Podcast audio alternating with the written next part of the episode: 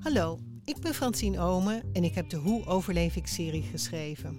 Las jij toen je een puber was graag over Rosa en haar vrienden? En heb je nu net zoveel behoefte, of misschien nog wel veel meer, aan survival tips? Luister dan naar Hoe overleef ik de podcast. Elke week praat ik met een twintiger over problemen als burn-out, depressie, studieschuld, seks en prestatiedruk. Ik hoop dat je luistert.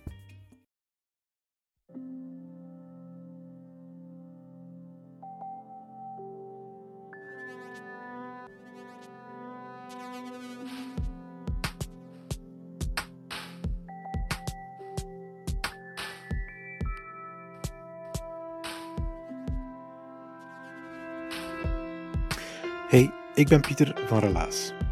In Relaas hoor je waargebeurde verhalen en die worden verteld door de mensen die ze zelf hebben meegemaakt. En een van onze coaches, Timon heet die, die zegt altijd: Je mag je verhaal bij ons vertellen bij Relaas, maar wat je hebt meegemaakt, dat mag geen open wonden meer zijn. Hooguit een litteken. En toen ik het verhaal van Jaap voor de eerste keer hoorde, toen dacht ik eventjes: Oei. Ik voel echt letterlijk de pijn die Jaap moet voelen in het hartverscheurend liefdesverhaal dat hij nu gaat vertellen. Maar gelukkig geeft hij zelf aan, het gaat over een periode in zijn leven die hij nu propertjes heeft afgesloten. Hier is Jaap. Hij vertelde het verhaal helaas moederziel alleen vanuit zijn living, maar wij, wij luisterden aan de andere kant van de lijn muisstil mee.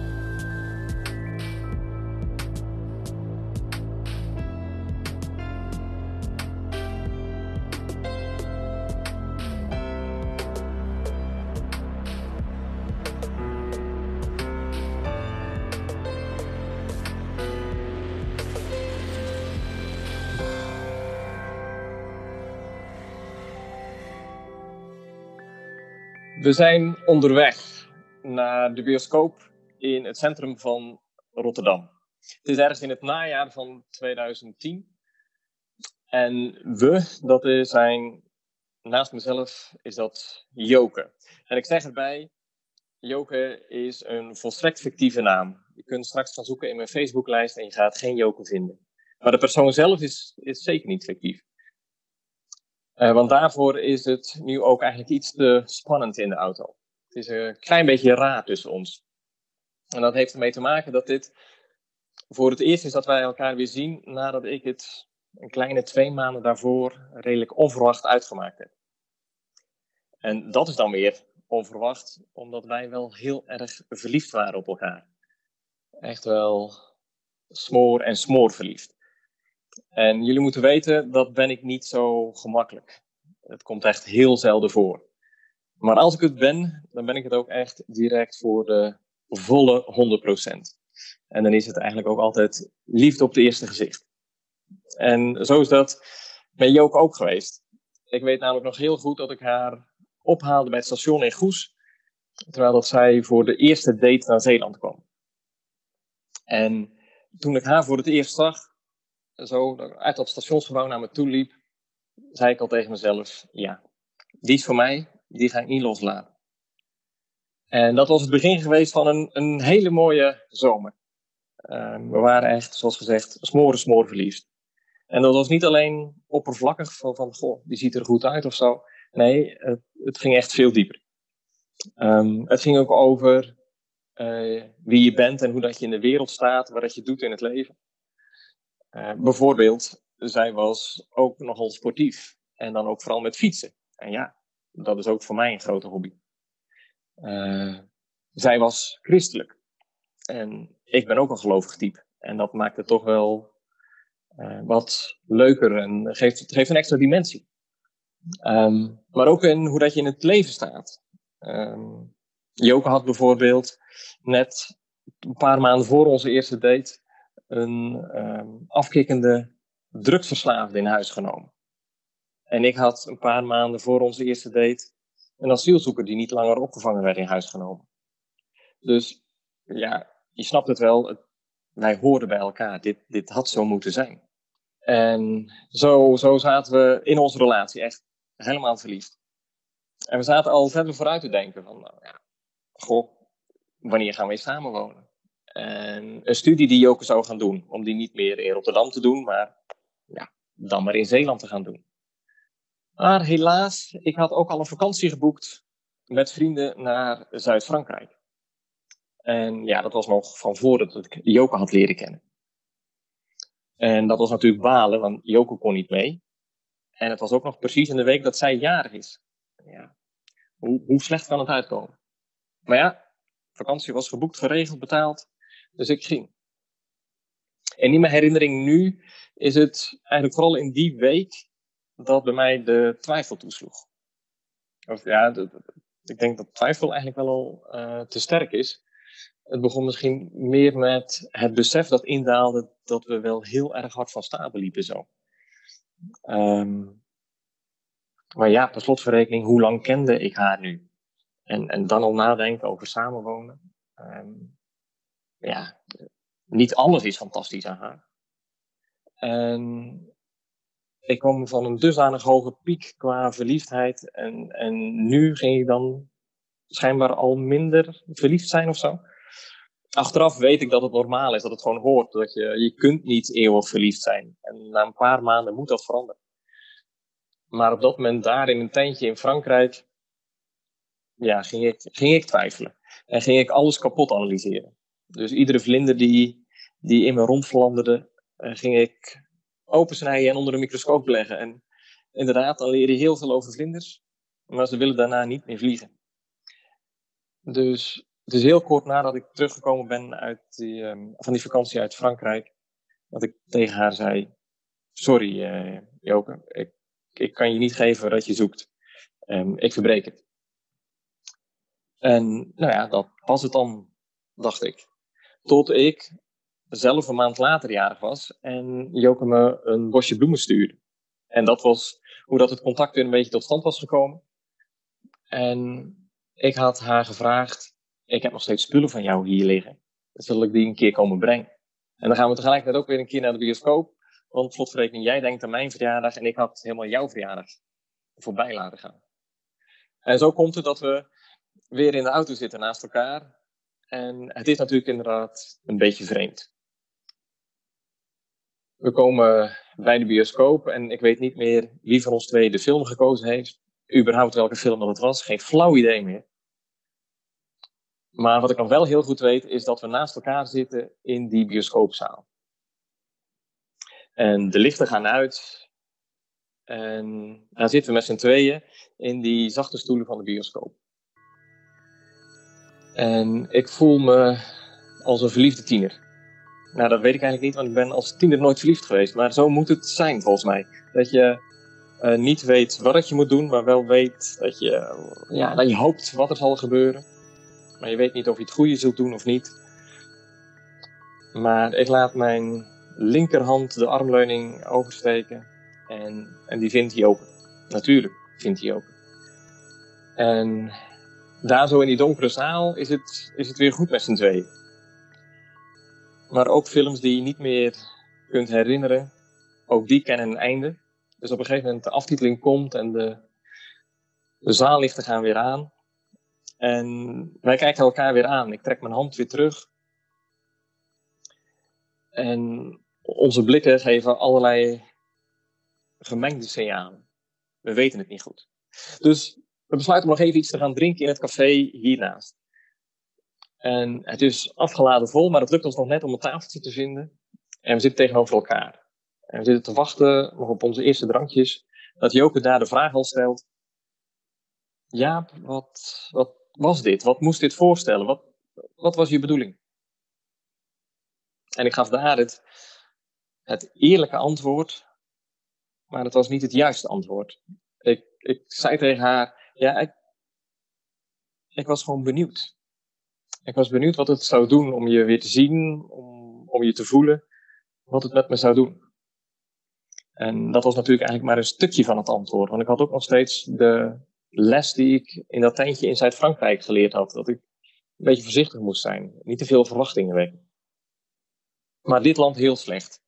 Dit is uh, heel erg het verkeerde antwoord. En Joke wordt verdrietig. Ze is boos. Want ik ben degene geweest die het uitgemaakt heeft. En ik ben ook degene geweest die toch het initiatief genomen heeft tot deze nieuwe date. En Het was mijn hand geweest die als eerste over die armleuning ging. En nu zeg ik tegen haar dat het een experimentje was of zo. Dus dat landt heel slecht. En dus de tranen komen. En ik zie de mensen om me heen ook, ook naar me kijken. En in hun blikken lees ik eigenlijk het oordeel al van... Wat voor eikel ben jij? Dat jij deze fantastische vrouw in een paar minuten aan het huilen krijgt. Dus we willen weg. Zij wil weg en ik wil hier ook weg, want dit is vreselijk. Dus ik zal haar naar huis brengen. En zo komt het dat we weer naast elkaar in de auto zitten. En 2,5 uur daarvoor was het al wat ongemakkelijk geweest, maar nu is het echt, ja, ongemakkelijk tot de max. Dit is, uh, dit is vreselijk. Van, Joke is nog steeds heel erg boos. Is zelfs zo boos dat ze zegt: Ja, ik wil absoluut geen contact meer. Ik verbreek alle contact. En ze laat zelfs zien hoe op haar telefoon hoe dat ze mijn gegevens wist. En mensen, ik, ik heb mezelf heel vaak afgevraagd: wat is het geweest wat ik daarna gezegd heb of gedaan heb? Maar ik, ik, ik, moet iets, iets goed gezegd hebben. Want die spanning die er tussen ons, ons hing, die, die slaat om. En die wordt weer de spanning tussen uh, twee geliefden. De, vonken vliegen weer over en weer. En in dat korte ritje, het is nog geen kwartier, denk ik, draait het dus helemaal om en kunnen we niet meer van elkaar afblijven. Dus in plaats dat ik haar op het parkeerterrein van de flat achterlaat met een doos met spullen, is natuurlijk geen sprake meer van dat ik naar Zeeland terugrij. En natuurlijk ga ik weer mee terug naar boven. En zo komt het dat we weer samen op haar bank zitten. Want gelukkig is die afkikkende jongere even niet daar. En uh, we zoenen op de bank.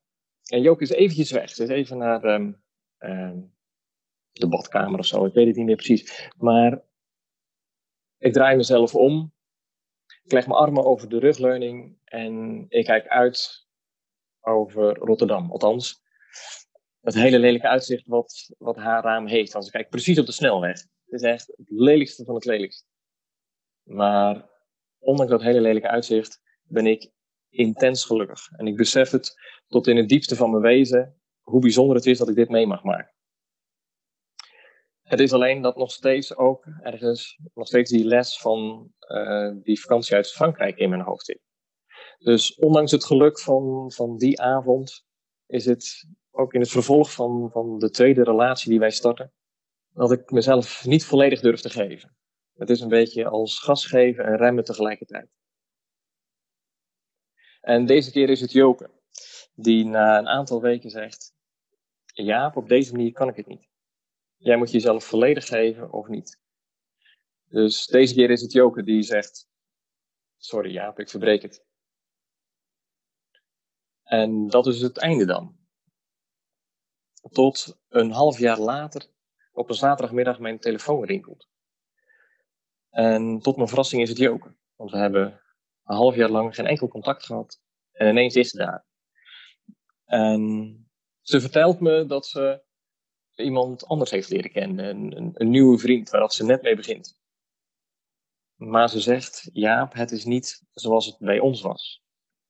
Wat moet ik doen?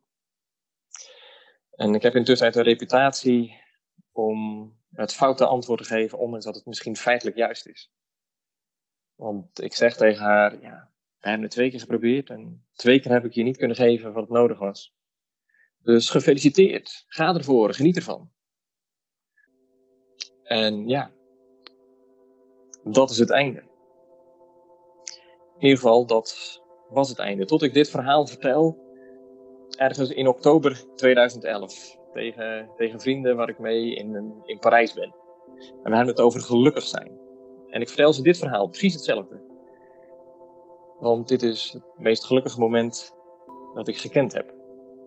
En een van mijn beste vrienden, Maris, kijkt me aan en die zegt: Jij weerlichts lomp varken. Snap je het dan niet? Zij was niet op zoek naar jouw felicitaties of jouw zegen voor die nieuwe relatie. Zij wilde dat jij. Zij wilde je de kans nog een keer geven dat, dat jij nog een keer zou zeggen: Joke, ik wil het met je proberen dat vroeg ze aan het eind van die tweede relatie en dat vroeg ze nu weer. Dat je dit niet gezien hebt. En daar zittend in, in het gras van dat parkje in, in Parijs, leer ik deze levensles. Dat ik het, en dan vraag ik mezelf af hoe dat het kan dat ik het niet gezien heb. En ik maak daar met die vrienden direct de belofte dat als ik weer terug in Nederland ben na dit weekend, zal ik weer contact met Joke opnemen om te kijken wat er nog te redden valt. En dat doe ik ook. Ik zoek haar weer op op Facebook. En terwijl het de pagina laat, um, laat Facebook ook zien wat Joke net als laatste gepost heeft. En het is de relatiestatus die ze aangepast heeft. En staat nu in relatie. Dus ik stuur haar nog een berichtje. Gooi Joke, je hebt toch ervoor gekozen om met hem verder te gaan. En zegt ja, ik ben zwanger. En voor de tweede keer in een half jaar tijd feliciteer ik haar. Omdat ik weet dat dat het juiste is om te doen. En ondanks dat die felicitatie niet echt van heel diep van binnen van me komt. En het is uiteindelijk een levensles voor me geworden. Om nooit meer gas te geven en te remmen tegelijkertijd. Nee, gewoon volledig ervoor te gaan. En mochten jullie nu denken van, nou ja, die Jaap heeft daarna alleen nog maar in een diep donker dal gezeten met zijn gordijnen dicht. Het is gelukkig niet zo geweest. Mijn leven is best mooi geworden. En ik heb er nog nieuwe liefdes gekend. Maar ik geef ook eerlijk toe, er gaat eigenlijk geen jaar voorbij dat ik niet even een berichtje zal sturen naar Joke. En dat we tegen elkaar zullen zeggen hoe fantastisch die zomer in 2010 was.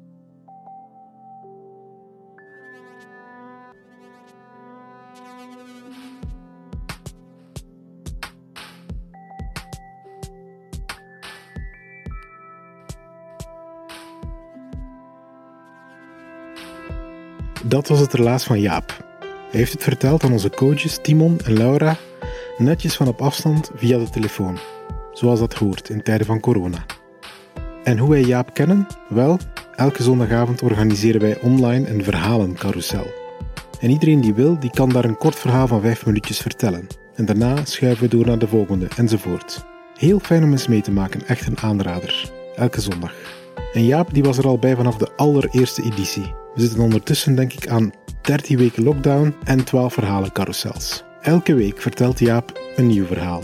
Dus prik gerust eens in als je nog meer van zijn verhalen wil horen. De man die maakt van alles mee. Vooral over voertuigen, heb ik gehoord. Relaas bestaat dankzij een hele groep vrijwilligers die week na week hun schouders onder dit project zetten. En ook dankzij jullie, de mensen die de podcast luisteren, maar ook de mensen die tegenwoordig naar onze verhalencarousel komen. Of die binnenkort weer deelnemen aan de live vertelavonden. En ook dankzij onze partners Urgent FM, Den Hopzak, Pulp Deluxe, Chase en Huset. En dankzij de steun van de afdeling Cultuur van de Vlaamse Gemeenschap en die van de stad Gent. 1 miljoen en 51.000 keer bedankt. Voor elke luisteraar een bedankje dus. En ik kan het niet genoeg benadrukken, maar jij kan ons ook helpen. Door deze podcast naar één iemand door te sturen. Eén iemand aan wie je moest denken toen je dit verhaal hoorde. Je maakt er niet alleen die persoon ontzettend blij mee, maar zo kunnen wij ook verder timmeren aan de weg van onze podcast. En wie weet, krijgen we zo ooit nog eens een sponsor. Dat zou pas wijs zijn. Blijf vertellen en je kan kiezen. Tune in op zondagavond en vertel live je verhaal van 5 minuten of laat je verhaal achter op onze website en wij helpen je dan met onze verhalencoaches om het mee vorm te geven. We kneden het tot het helemaal goed zit en tot je het voor een live publiek kan loslaten. Geloof mij, het is echt een magische ervaring.